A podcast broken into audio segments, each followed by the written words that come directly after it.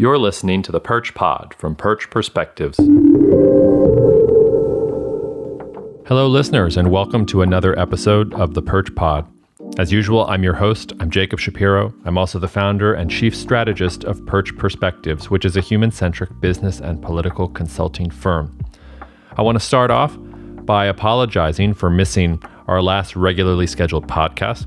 I don't have a particularly good excuse. We had a couple guests cancel on us at the last minute, and I had a couple projects that I had to finish up, and we were under deadline, and we just didn't have time to push one out. Uh, but we've recorded a number of episodes uh, going forward, and we're back with a vengeance, and we'll do our best not to miss another episode. Um, joining us today, and I'm, I'm maybe more excited about this episode than I've been about any of the other episodes we've recorded thus far, is Ambassador Lewis Lucke, um, who has a truly illustrious bio. Um, he served in the U.S. Agency for International Development, or USAID, for about 27 years.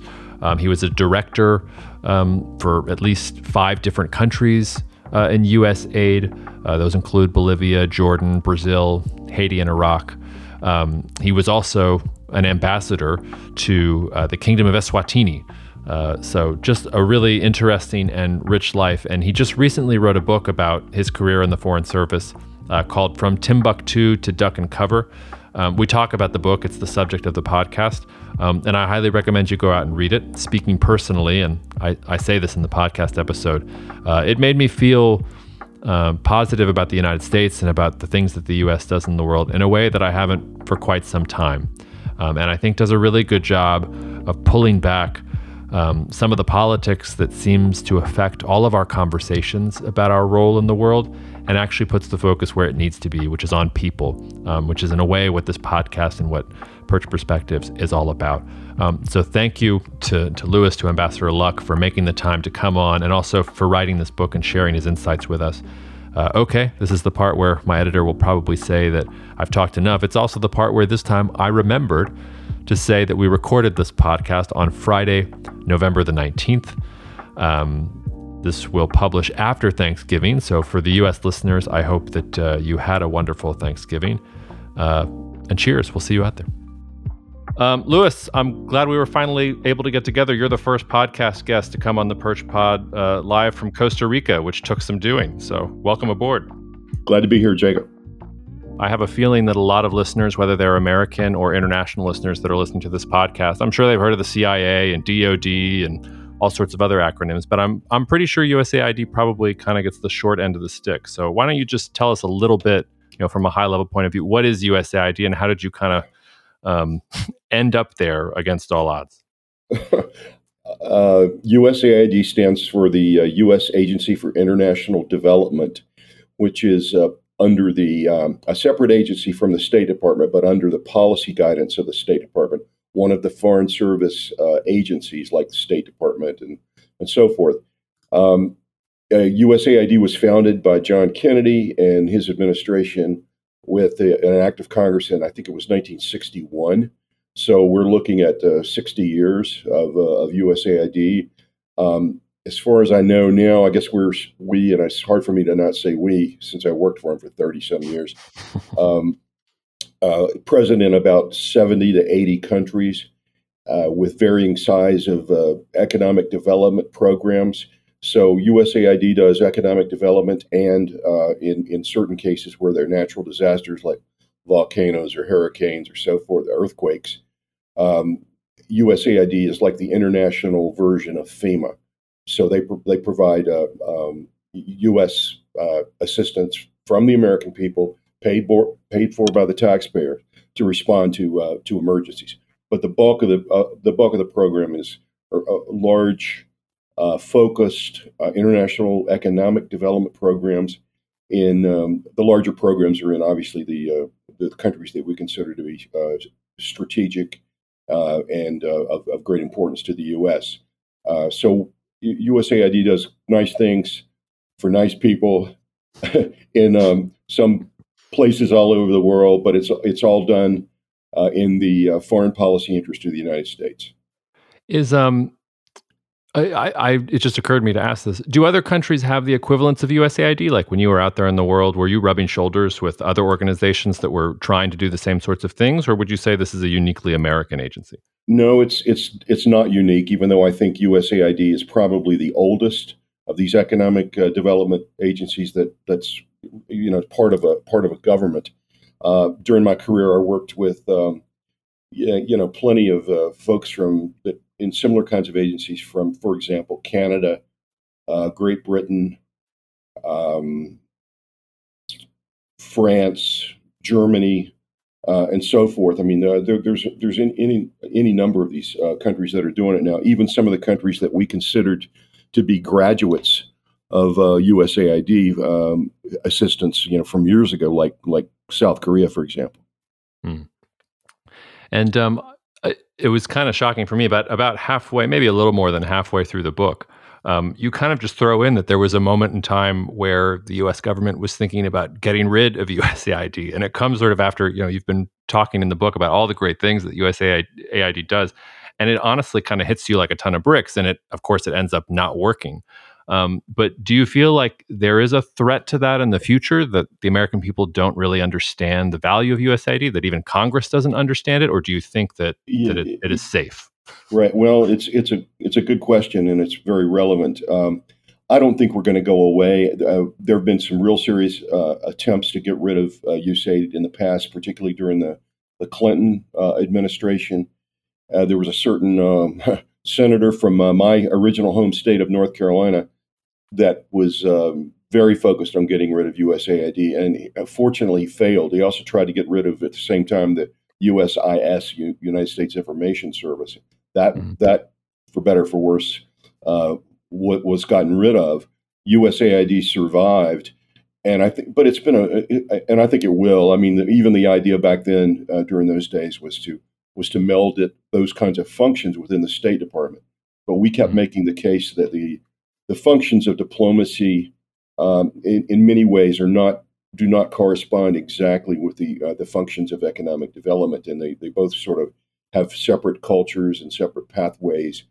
And um, I'm I'm really glad that uh, USAID remained uh, independent. states uh, the State Department still has a great uh, amount of control over the budget, but but it's a separate agency still uh, with with uh, separate presence as part of the you know con- considered part of the overall embassy quote unquote uh, embassy in a, in a in a in a foreign country a host country as we call it. Hmm. Well, let's let's maybe backtrack a bit and, and start back at the beginning, um, because I, I, feel like you you sort of having the career that you did all around the world uh, was unlikely uh, based on your origin. So, how did you kind of stumble backwards um, into your career at USAID?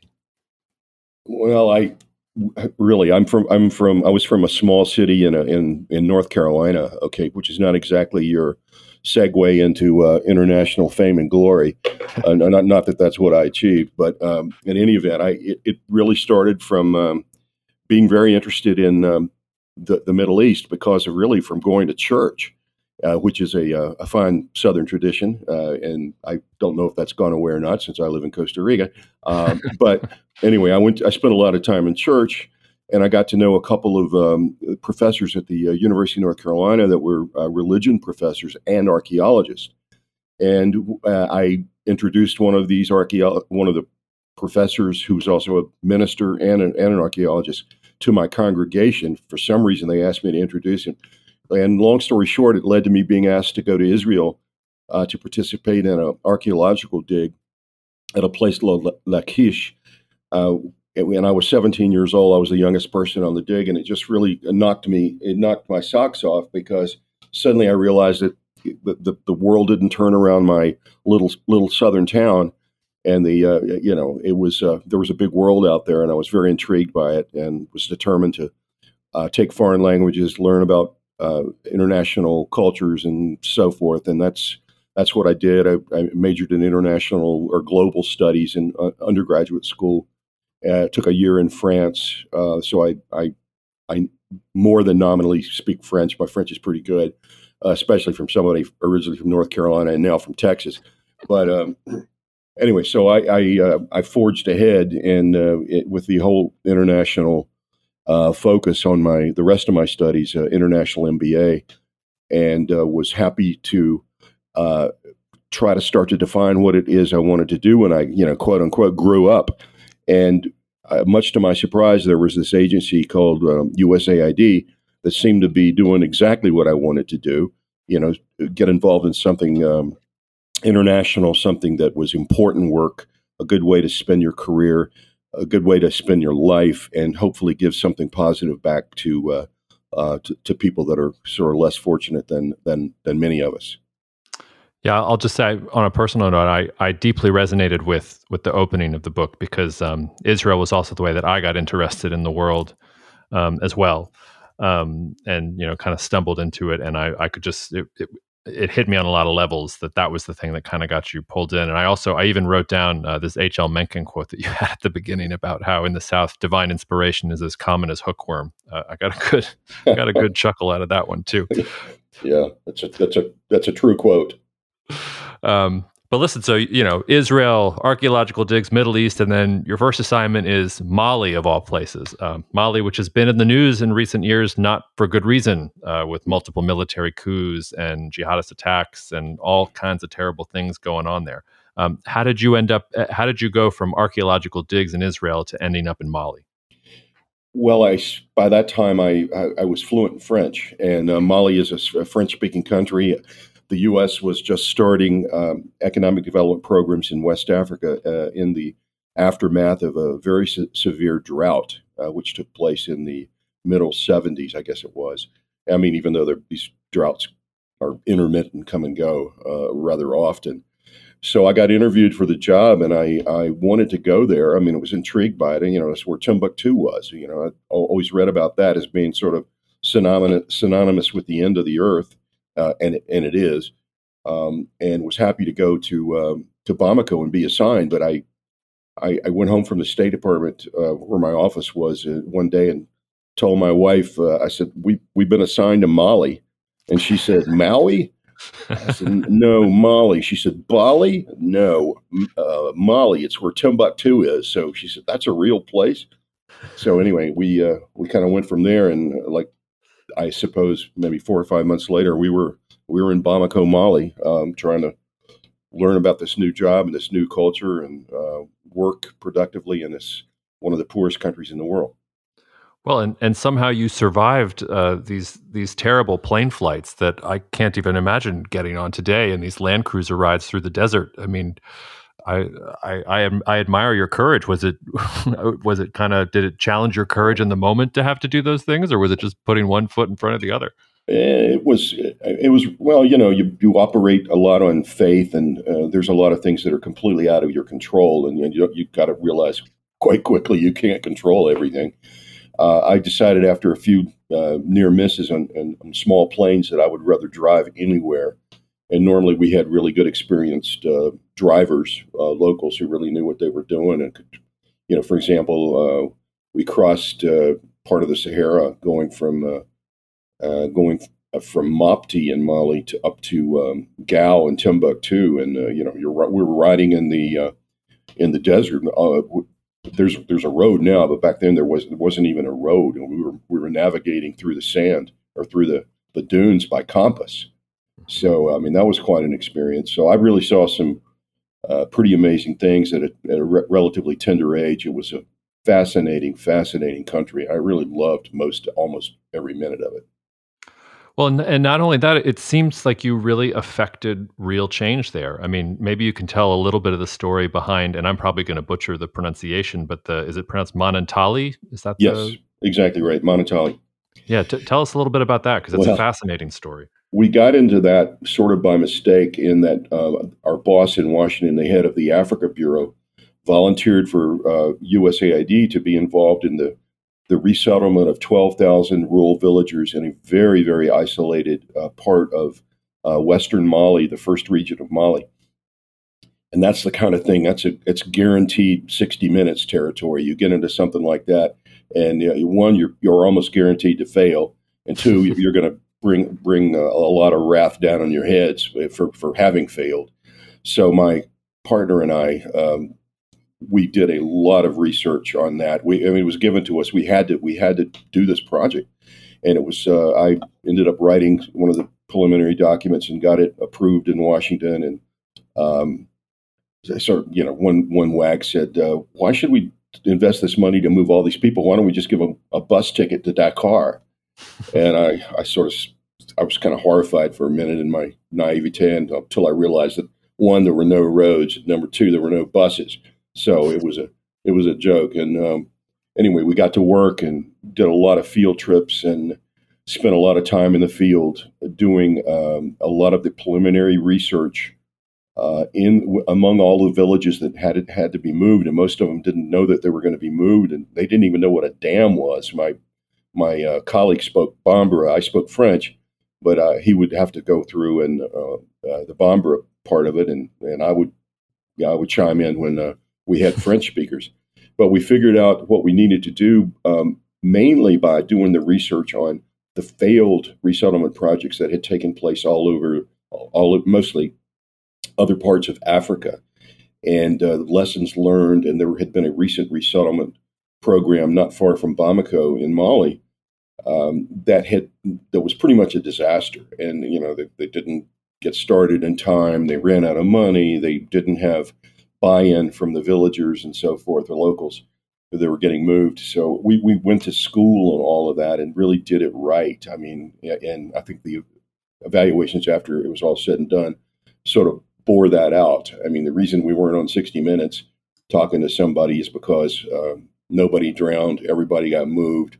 Um, means of uh, production um, were reestablished main, mainly in the agriculture sector, and it was you know it was a it was a, it was a lot of fun. It, there was nothing. It was like living in your living, breathing National Geographic, and uh, we got the, we got the job done, and people uh, people moved. Not everybody was happy to move, but after a few years, things were resettled, and people were being productive, and uh, healthcare was more uh, accessible. For example, I mean this this was the place where little kids would see us and run away completely frightened to death because they had never seen somebody with white skin.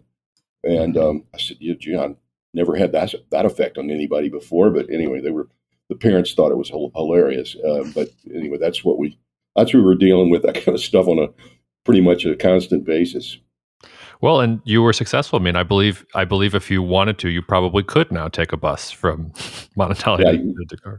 Yeah, you probably could. Yeah, uh, uh, yeah. It's a it's a it's a changed world. I haven't been to that part of uh, Western Senegal, Eastern Eastern Senegal, uh, in a long time. Um, so uh, I've certainly been to Senegal, or yeah, but mainly around the capital cities and so forth. So they they they have a whole bunch of other problems now that have to do with the uh, the political uh, instability and, and so forth that you read about and hear about.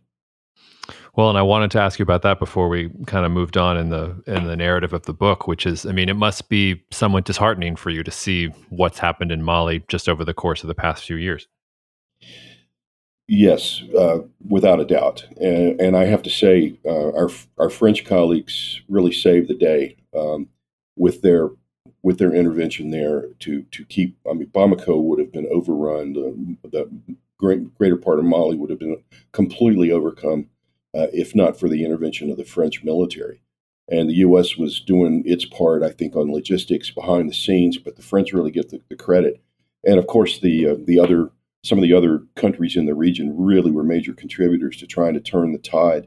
Uh, not not just the Malians, but uh, also the uh, the Nigerians and particularly the Chadians, who actually have a had a have a very well trained military. So um, they, there were some allies in this, and it, but it was it's very it's very uh, discouraging to see that Mali has uh, not its development has been really interrupted in, in, in some ways uh, turned in the in, in, the wrong direction because of the instability caused by the mainly it started by well it's a long story but a, a lot of uh, bad bad guys came over from Libya when uh, Gaddafi fell and got into other parts of North Africa and then down into um, places like Mali and Algeria uh, with their weapons. And uh, there was a lot of you know religious uh, uh, upheaval as a result of that too. So the Malians tended to be, I mean, 90, 95% Muslim, but very peaceful Sunni Muslims, and they were just a joy to be around always. And we, those kind of problems did not uh, exist when I was there, nor was there, uh, nor were there ethnic tensions between the uh, between the what some people mistakenly call tribes, which is very politically incorrect. You're not supposed to say tribes; you're supposed to say ethnic groups. Mm-hmm. And they would, in my day, they would make fun of each other and tell jokes about each other, but it was all in fun. And now there's serious conflicts, for example, between the um, uh, the Dogon and the uh, the herders, the uh, uh, I forget the name right now, but anyway, so um, there's it, it's really a shame what's uh, what, what's happened now. Do you have any sense of, of why? I mean, it, it, almost seems like that's happening everywhere in the world, where everyone is kind of going back to what's familiar and, and provincial, and you know, it's it's all about who's who's related to you by blood or by anywhere else. Well, it's complicated. I mean, the a lot of it has to do with uh, uh, herder rights versus uh, agricultural rights and land ownership. That's one of the main things and the uh, and some of it was just they, they, they just don't like each other as a, as a long tradition you know goes back you know generations and uh, everybody was a little suspicious in my days of the the Tuareg the folks in the uh, kind of related to the Berbers or our Berbers in the in the northern part of the country and but then more discontent sort of uh, broke out among the uh, the other groups the Bambara the Songhai Dogon and um, the one I can't remember right now um, but anyway, um, it, it's it's a shame that it's happened. Uh, it's also spilled over into um, countries like Nigeria, which has its own set of you know special problems, and and other other other places. It's less severe, and, and a good number of other West African and other and East African countries. But it's certainly a, a different day than when I was there. Yeah, and I, I also wanted to ask you. So, I mean, you know, you, you started in Mali, and then you had a num you had numerous stops, but sort of over the years, you would always sort of come back to the Middle East slash North Africa. You had a tour in Tunisia, Jordan. We'll talk about your time in, in Iraq for sure. Um, but when, when you kind of look back at it, do you feel like there was a moment where you realized that there was something in the water that like Islamism was beginning to percolate in a way that it hadn't been before? Was there a definitive moment of change? Was it always there and it was just under some other guise or some other ideology? How, how do you think about the transformation really that's happened in the region over the por- uh, over the course of your career? Well, I was a I'd studied the Middle East. I had taken Arabic in school. I was really planning to be a sort of a Middle East specialist. Then I found myself in Africa. I mean, they, it's very it's easy to find, for example, Spanish speakers, but it's almost very very hard, difficult to find foreign service officers that are fluent in French. So I, I found myself sort of being directed to French speaking countries in Africa. And then I got assigned to Costa Rica, here where I am right now, 30 years ago. Spent five years in Costa Rica, which I loved. And it was a, it was a great story of development uh, and successful development there. We closed the office and said, Y'all don't need us anymore. um, and then I ended up uh, in Tunisia, got caught in the Gulf War, and ended up there in Bolivia. But I was always trying really to get back to the Middle East, which is sort of where my heart was. And there was so much happening there, and I was really going to be right in the middle of the action. But to answer your question, uh, Jacob, it was really a less of a, at the time, it was less a question of, uh, of, of, the fomenting of, of, uh, of radical Islam or, or, or, you know Muslims, as it, as it was us trying to deal with Saddam Hussein, who was a that was a different you know different kettle of fish. And uh, I sort of said, you know, my my favorite career counselor, uh, the one who influenced where I was assigned and what I did more than anybody ever in Washington was was Saddam Hussein. Because every time he would do something terrible, like invade Kuwait or you know threaten Jordan or do something you know terrible, I you know it, it affected my my life, my assignments, and I I ended up uh, uh, going from uh, Bolivia to Jordan and got plunked right down in the middle of um, a very interesting time where uh, Jordan had, had signed a peace treaty with Israel, for example. But, uh, you know, the, the Gulf War and all that was uh, Gulf War II. Uh, the Iraq adventure was, was yet to start. Yeah, but before we dive into that and before we leave Latin America, like you said, I mean, you did have this tour in Costa Rica and obviously it was influential because you're there now and you had almost an equally fascinating mm. tour in Bolivia. Um, and I, I just wonder. I mean, you're not in the Middle East. You're not, you know, uh, living in Tunis on the Mediterranean or, or anything like that. Now that you have the choice to live where you want, uh, has has Latin America captured your heart? Uh, do you feel sort of done with the Middle East? Is it still oh, a point of well, passion for you? I, am not as young as I used to be, so that that's and I have bad knees, so that sort of affects my uh, ability to, to to move around as much as I used to. Even though I'm I'm still determined to keep going and uh, travel. Um, and I'm really looking forward to a, few upcoming trips. But um, no, I like I, we like Costa Rica because it was a it was an ideal place to, for the family to be outdoors, to take advantage of all of the incredible natural wonders of this place, and the people are really nice. And we learned Spanish. Uh, it's imperfect. I speak, you know, uh, I speak Spanish with errors. uh, I speak better French, but I, we, we get by just fine. I mean, there's a lot of Americans down here who don't speak any Spanish, which I find just hard to believe. But no, we. But my wife and myself, we speak we speak Spanish, and our son was born here, so he's Costa Rican, and it really makes a, a big difference on our uh, our residency status. Uh, but more than anything, it's close to all of our kids. Our, our kids all live in Texas, and we can take direct flights uh, from here to uh, both Houston and Dallas. So it's a, it's kind of a perfect place to be. Is it fair to say that of all the countries that you that you worked in, that Costa Rica was the most successful from its engagement with USAID? Um, I would say it's tied with Jordan. And Jordan is a real unknown. I mean, that story's not told very much. I mean, in Costa Rica, we had a lot of money. It was during the Contra um, Sandinista conflict days. Mm-hmm. And Costa Rica was doing all this, uh, everything economically was doing it wrong. It was a you know statist economy and import substitution, all this stuff.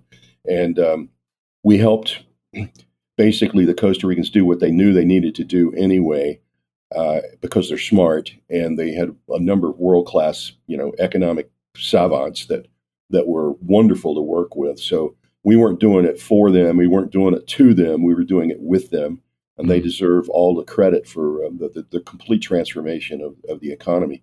So we were happy to, you know, say hallelujah. Uh, y'all don't need us anymore. We're closing the office and we're moving on. So that's that's what we did. So that was very satisfying.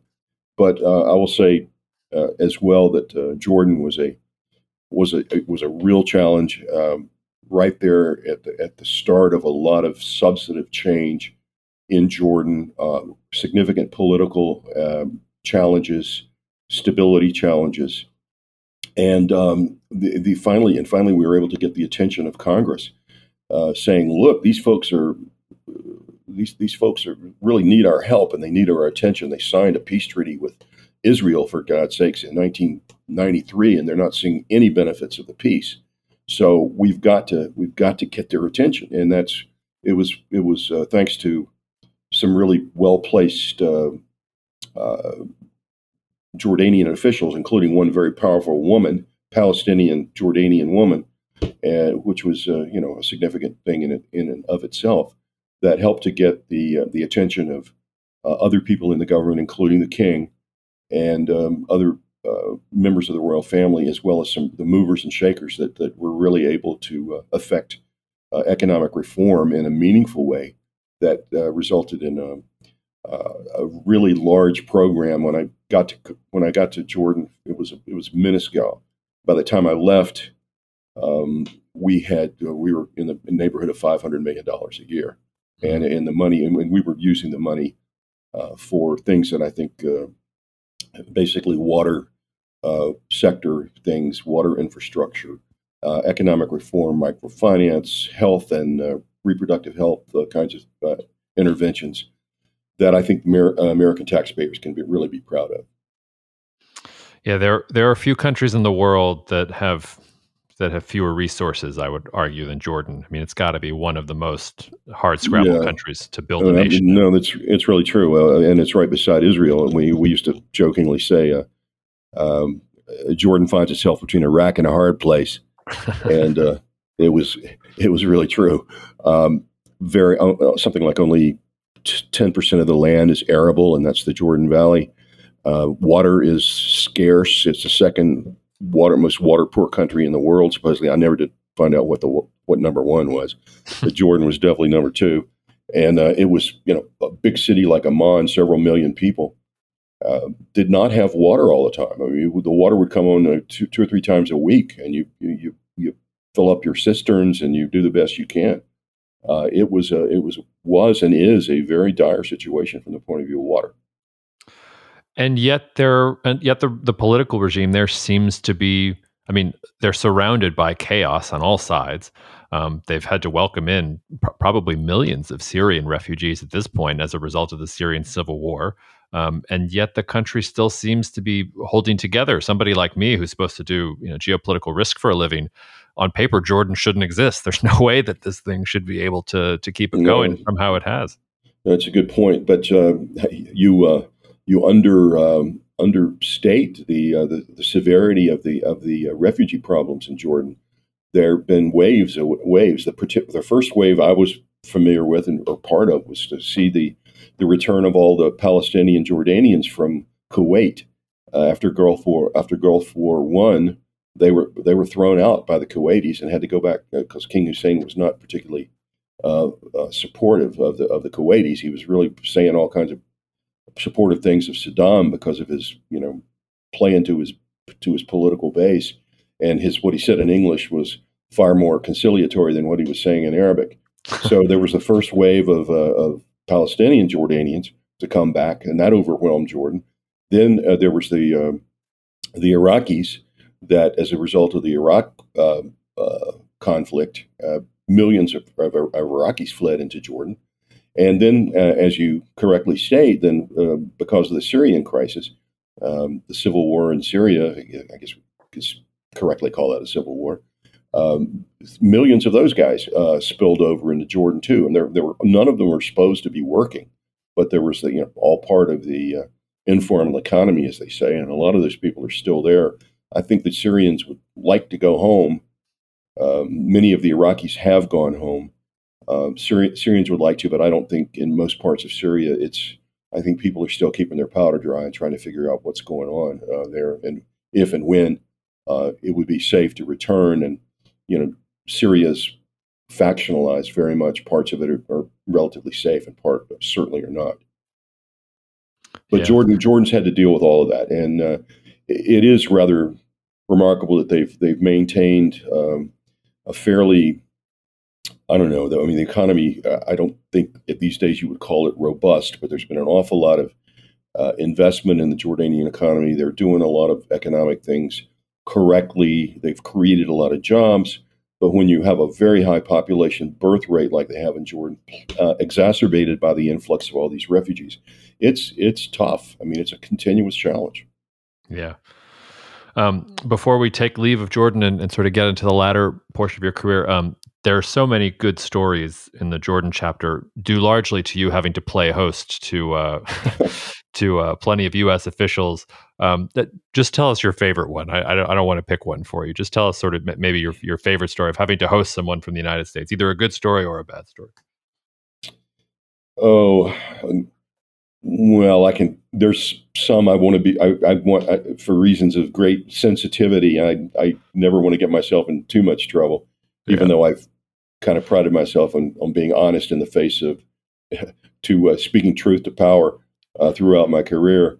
I'll tell you one story. Um, the um, the administrator of USAID, uh, who under the Clinton administration was the guy that was fighting really hard to save the agency from the onslaught of this certain senator from uh, from North Carolina, and at the height of all of that, he came to um, he came to Jordan in order to uh, in order to dedicate a, a wastewater treatment plant that we had financed and built at uh, Wadi Musa, which is the the little Jordanian town beside Petra, which is one of the most amazing sites in the world, and everybody should come see it as, uh, as part of your bucket list. I highly recommend it. I've been there 42 times myself.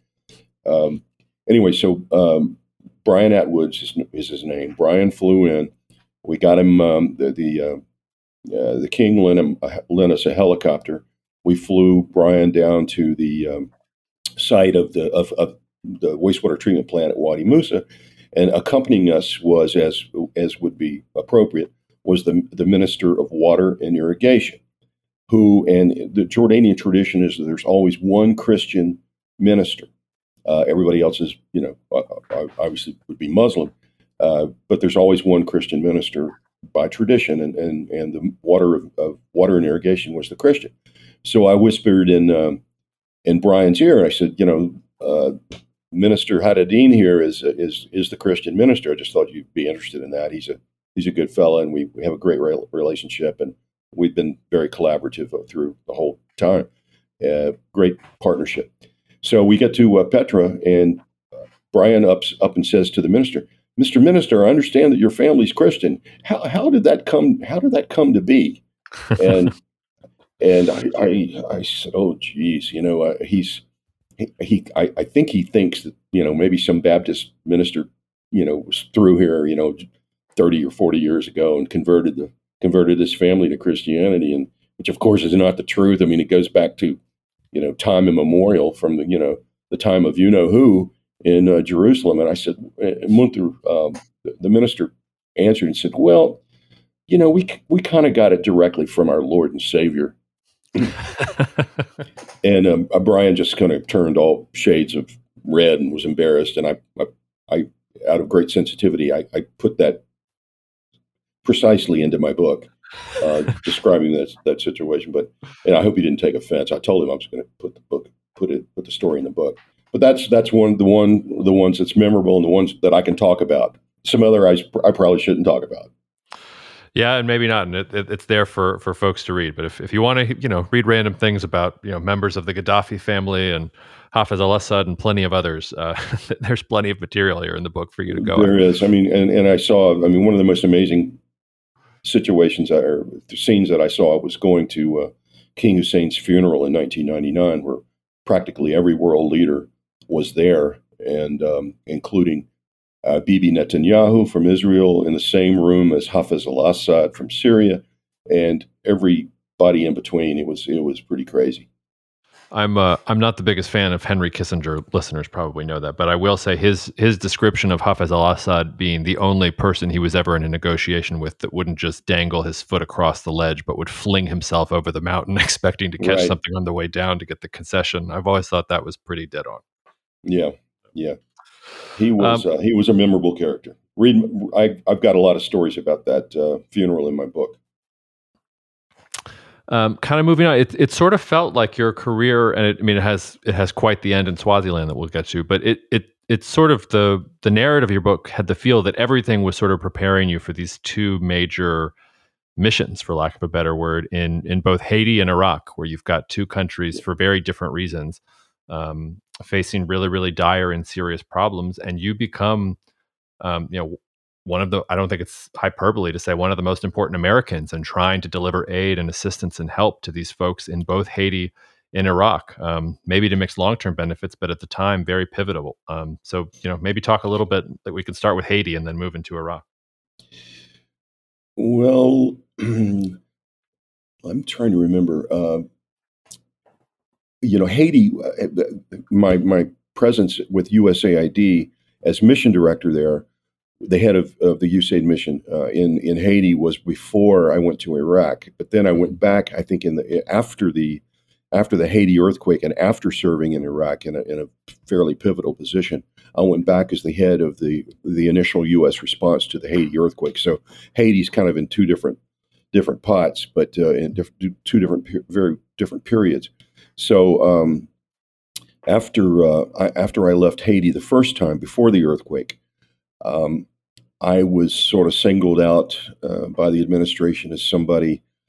Uh, this is the Bush 43 uh, administration as somebody that was a Middle East specialist that had been a, a manager of very large and complex programs, uh, spoke enough Arabic um, to get into trouble, probably, but at least more than most folks and um, was was therefore sort of by a process that was anything but clear, uh, anything but transparent, was designated as the first head of Iraq reconstruction, and went in there in the very first wave of civilians. Uh, sp- spent six months in Kuwait, uh, getting to be uh, getting prepared to go into Iraq, and we didn't really know if we were going to go or not, uh, but we were getting ready in, in case it happened, and it became increasingly clear that it was going to happen. Um, so uh, we planned and we planned and we coordinated with the, with everybody you're supposed to coordinate with um, the UN, the NGOs, the, the whole donor community, the um, the U.S. and other militaries and so forth. And when um, when the rubber hit the road in April of 2003, after being in Kuwait for six months, we we redeployed to Baghdad. So I was in the very first uh, group of civilians that went in, established a presence to um, do uh, quote unquote reconstruction, which meant uh, repairing essential infrastructure, particularly uh, water, power, sewage, uh, all all of that associated stuff. Um, that to to get um, the country back on its feet a little bit, and it was not because I should point out very significantly is this was not because of damage carried out by the war. The only the only damage from the, the conflict was really the the telecommunication telecommunication sector, and we took out a couple of bridges that we ended up building rebuilding. But it was mainly to fix up uh, the, uh, the, the, the essential infrastructure, particularly around Baghdad, but other places as well, that had just fallen into dis, uh, disrepair as a as, as a result of total neglect, the total neglect of the Saddam uh, regime. Mm-hmm. So we, you know, it's, it's Colin Powell used to say it's the pottery barn concept. If you break it, you gotta you gotta pay for it or fix it. And so we we broke a little bit of it, but we went in there uh, and mobilized an awful lot of Iraqi companies and Iraqi um, technicians, uh, particularly engineers and so forth, and worked very collabor- collaboratively with these folks to um, to get the power back up and running eventually, and get uh, essential uh, water uh, infrastructure, uh, wastewater treatment, sewage treatment, and so forth uh, going, so that the so that the country could start to function again.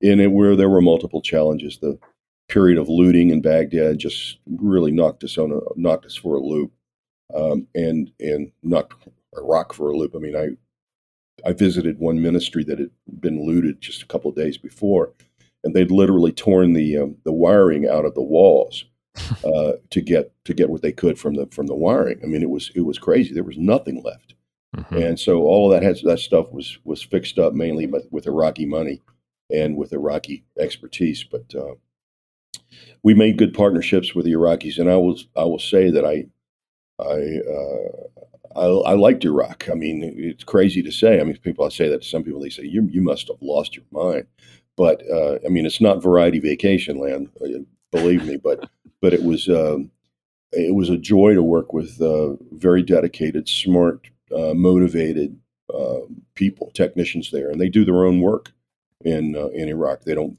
they don't like unlike some uh, countries in the Gulf, they don't bring in all their workers from India or Bangladesh or Pakistan. I mean, they do the work themselves. So uh, I, I, liked working with them, and we did a lot of wonderful things and refurbished a lot of schools and replaced um, the the Saddam currency, which is a I tell the story in the book. Uh, Jacob, you may remember that. Um, mm-hmm. There was a, a, a very huge effort that was completely under the under the radar of replacing every Saddam dinar and replacing it with uh, with new currency, and where we didn't lose a thing, um, not a single note, and uh, nobody was killed in that whole process. And we worked very collaboratively with the the military, the Department of Treasury, the British were were great to work with, and were instrumental in the success of that, and uh, so forth and so on. But a lot of stories um, happened there, and I I became I had I came back to Texas a couple of times because my daughter was graduating from college and a couple of things, family things that I absolutely had to be present for, and people were talking about the failure of Iraq reconstruction, the failure of this and the failure of that. I was going, what are you, you, you, people don't know what you're talking about. You absolutely don't know what you're talking about because it's, you know, what we were looking at as a, a success and, uh, you know, progress being made every day. And yeah, there are tons of issues. That's, that's for sure. And then after the uh, uh, after the insurrection broke out, after uh, my boss, uh, not my USAID boss, but the other boss, uh, abolished the Iraqi military, things got very crazy, and um, so it became even more challenging. But uh, we're very proud of, as U- USAID, what we were able to accomplish um, with the cooperation of a lot of um, a lot of collaborators, allies, and particularly Iraqis. So um, I have a whole annex in my book of all the things that we accomplished in, in one year's time, which uh, people reading say, well, I, I, had no idea this was going on. I had no idea this had happened. I, I consider myself fairly well informed myself, and I'll join the course. I didn't know that all this stuff happened. Um, if if you read Lewis's book for for one reason, I mean, all of it is very good, but just the Iraq cha- chapter, if if you want to challenge yourself to think a little bit different about sort of how the U.S. operates in the world, um, I feel like these things got politicized um, really unhelpfully, certainly in the United States conversation, and maybe that's one of the reasons U.S. policy went off the rails with Iraq. We actually kind of lost sight of exactly what was going on there, and we were too busy, um, you know, having fights with ourselves through, by proxy through other issues. I don't know, but um, no, I mean the, yes, the record and the true. stories that you tell are incredible. Well, the stories are, are, are true, and, and um, I tell, I use the analogy of, of the cartoon Pogo. If you're old enough to uh, remember that, mm-hmm. uh, where I say, you know, Pogo says, uh, "I have seen the enemy, and he are us." I mean, we uh, we spent a lot of time at each other's throats, and I'm, i mean, um, not within USAID because that, that was very very harmonious, but uh, with some of the other actors uh, in the uh, in the leadership of this thing. So it was it was always a tough thing. I, I hopefully there's a hopefully I've earned my place in heaven. well, if, if I have anything to say about it, sure. But well, okay. Well, I, I appreciate that, but my I think my wife is more of a determinant on that. Uh, how do you, I have to ask how do, how do you feel about Iraq today? I mean, it's so much has happened since you left, and most of it not good. Um, yeah. You know, I'm I really have to say I'm I'm I'm out of the loop. Uh, I went back several times. I went back in a private capacity to try to help build schools in Kurdistan. Um, and there's a lot of hope in Kurdistan. I mean, Kurdistan is stable. Um, it has resources. They're exporting oil. They're creating sort of another, for better or for worse, and I'm not sure it's all, all that good, another Dubai in uh, in uh, in uh, in Kurdistan. Erbil is just a you know massively growing city. Um, federal Iraq, the the rest of it is, you know, they lurch from sort of crisis to crisis. There's the, the, the, the Sunni versus the Shia thing, and a lot of it, a lot of that is less, frankly, Sunni and Shia, and more of its clan stuff. Um, mm. the, the roots are uh, of that conflict are are complicated and long long standing. Um, I, what what Iraq has going for it is one is resources. Two, I think they they've come out of some of the instability that they've had, um, and just had elections that I think sort of were okay. Um, I'm not terribly well informed. I mean, I'm sitting in Costa Rica, you know, talking about Pura Vida, and uh, so Iraq seems like an awful long, long ways away. But you know, it, it, if you work in development, you're sort of by definition an, an, eternal optimist. And I have to say, I saw, I mean, in Iraq, I saw the good, the bad, and the ugly. And the good are, are basically the many of the people, the, the quality of their uh, education, their determination to to work hard and, and study hard and, and so forth. So there's there's hope, and I my my my experience with it with working with Iraqis was was a lot more positive than uh, than if I had been you know carrying a weapon or doing something completely different than working in uh, economic development. Yeah. Uh, well, let's move a little closer to home then before before we close out, uh, because as you mentioned, um, you know, you were you played a pivotal role, I think, from a U.S. policy perspective in dealing with um, the catastrophic earthquake in Haiti, and was informed by your previous time there. Um, right. So, talk a little bit about how you got called into that duty. Well, I had sort of left the foreign service. I had left USAID. I, uh, my wife jokingly says every time they, they make you mad, you you retire. And uh, I saw so I had retired after uh, after uh, being ambassador, and I kept going back because they kept asking me to do all these really fascinating things, like lead a team uh, um, in uh, the Congo to study economic governance and corruption, so forth. That was that was hilarious. I mean, my, my story quickly, uh, an aside, is that the the the anti-corruption team of Americans had to pay a bribe in order to get into um, uh, Lubumbashi airport, and we, I mean, otherwise there was something terribly wrong with all of our visas just by you know by chance. So anyway, uh, we had little stories like that. But so I kept I kept volunteering for these deployments. I went to Congo. I went to Brazil as the head of USAID. I I went to, back to Jordan in a in a in a role for six months or so. I went to um, anyway. So I was uh, basically in Austin, Texas, looking at the television on January what it was what I think it was twelfth, two thousand ten, when the earthquake happened, mm-hmm. and I was horrified. And my uh, it just so happened that one of my closest um, friends and colleagues that remained with USAID was the acting administrator, and he called me up and he said, "Can you come to Washington?" And I said, uh, "Yeah." I suppose this has to do with Haiti. And he says, "Yeah."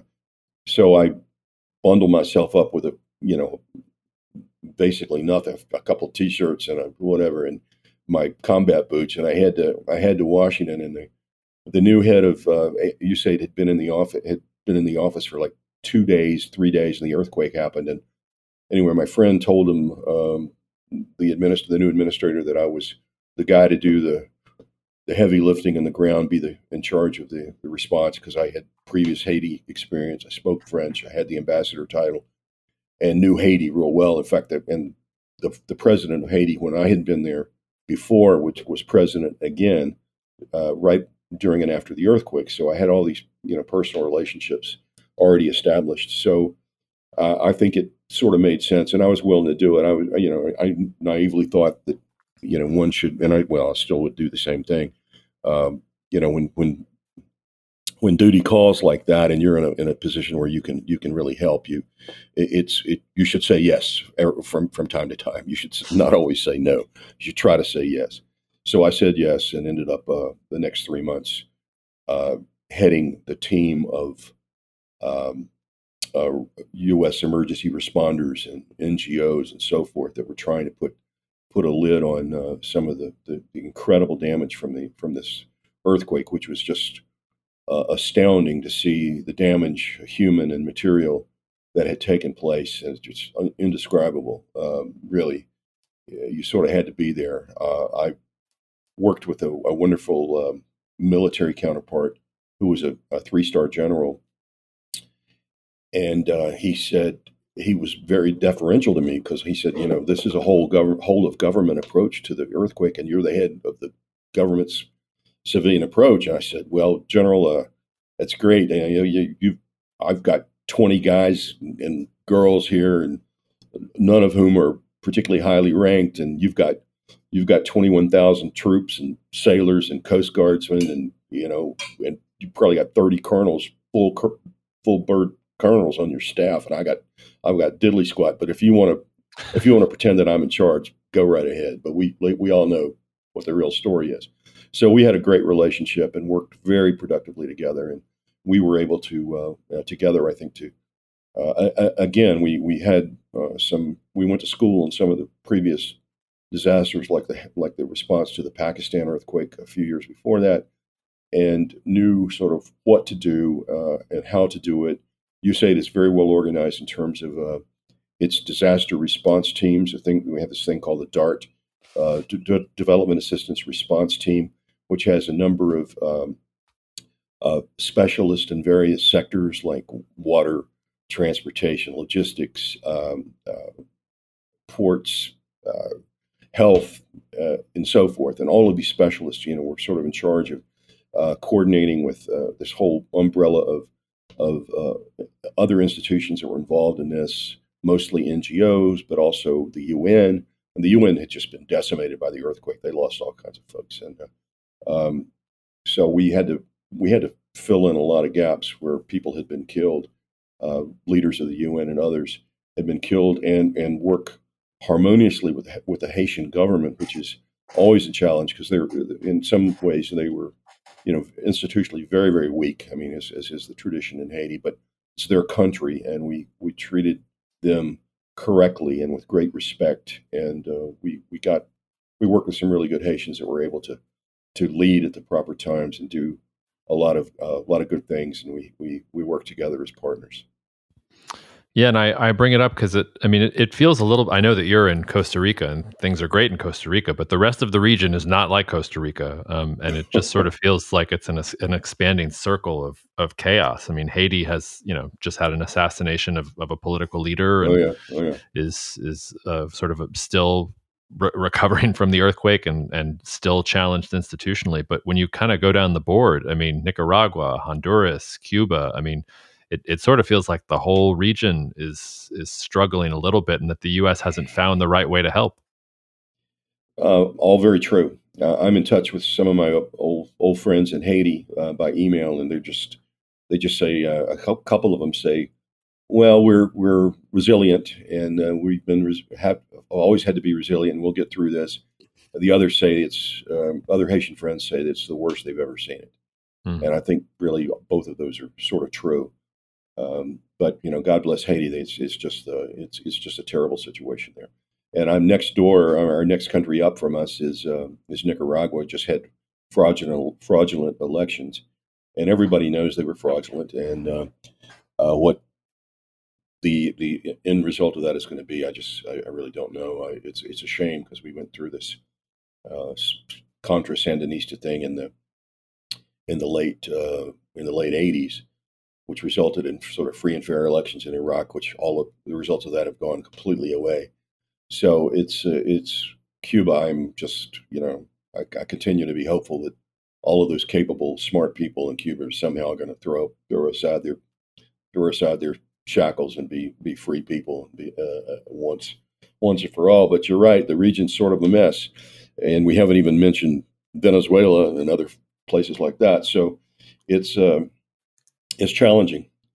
But I'm telling you, I uh, I had to. Uh, uh, I'm not I'm not retired. I'm I'm I still have private sector companies, but I'm I'm happy to until my next private sector thing starts, which hopefully is going to be January, February.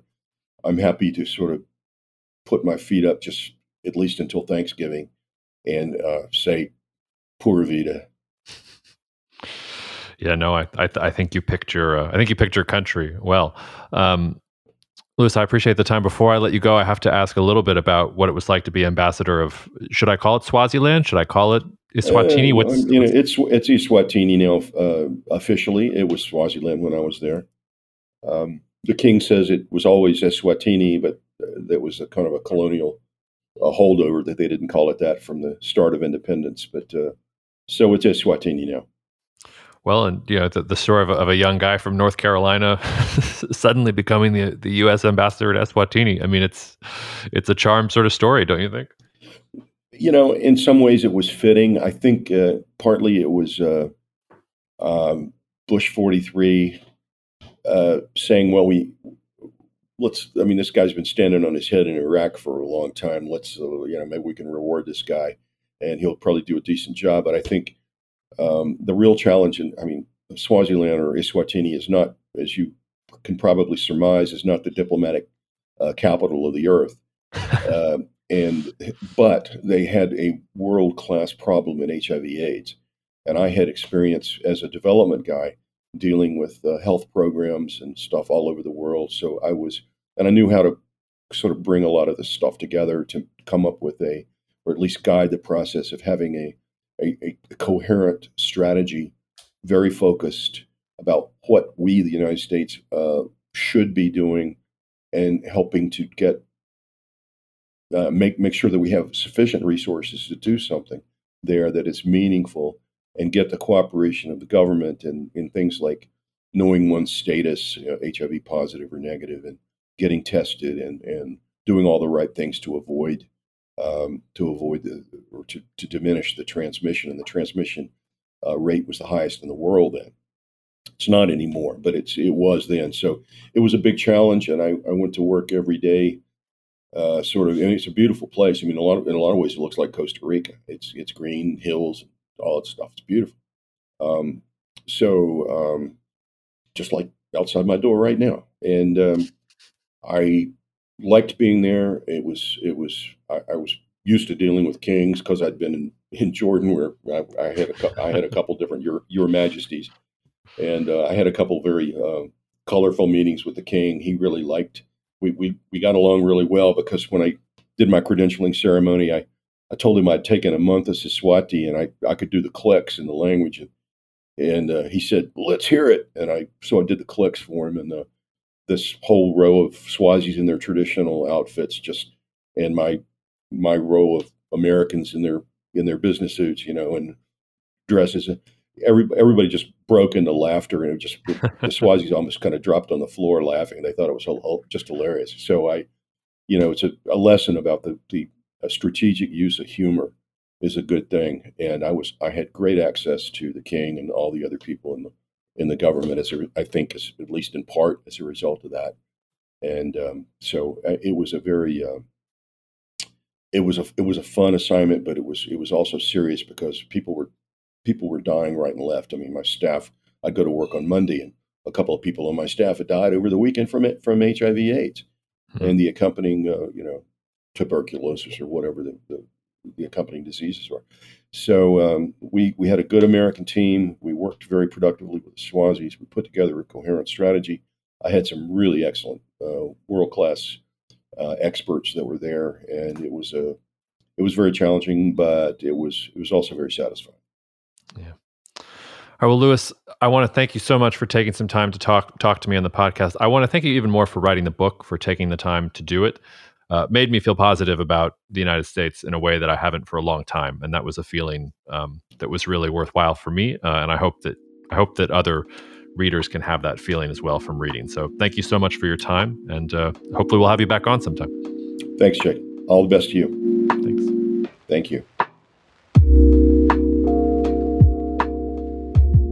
Thanks for listening to the latest episode of the Perch Pod. If you haven't already, you can find us under the name The Perch Pod on every major streaming platform. Subscribe for downloads, follow us, all that good stuff. Uh, if you have feedback on this episode or on any episode, you can email us at info at perchperspectives.com. I can't promise that we'll reply to every single email that comes in, but I read every single one that comes in, and I love hearing from listeners, so please don't be shy. Uh, you can find us on social media. Our Twitter handle is at Perchspectives because we love a good pun. Uh, we're also on LinkedIn under Perch Perspectives. Most importantly, please check out our website. It's www.perchperspectives.com. Besides being able to find out more information about the company, the services that we provide, and even to read samples of our work, you can also sign up for our twice a week newsletter on the most important political developments in the world. It's free. All you have to do is provide your email address. And even if you don't want to do that, you can read the post for free on our blog. Thanks again for listening. Please spread the word about Perch Perspectives and the Perch Pod, and we'll see you out there.